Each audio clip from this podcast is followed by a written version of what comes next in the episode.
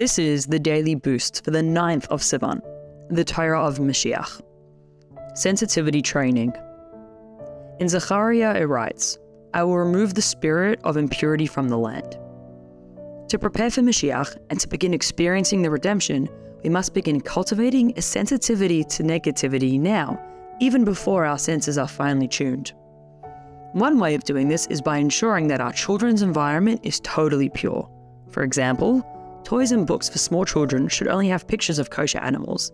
Teaching our children with this level of purity prepares them and the world at large for Mashiach.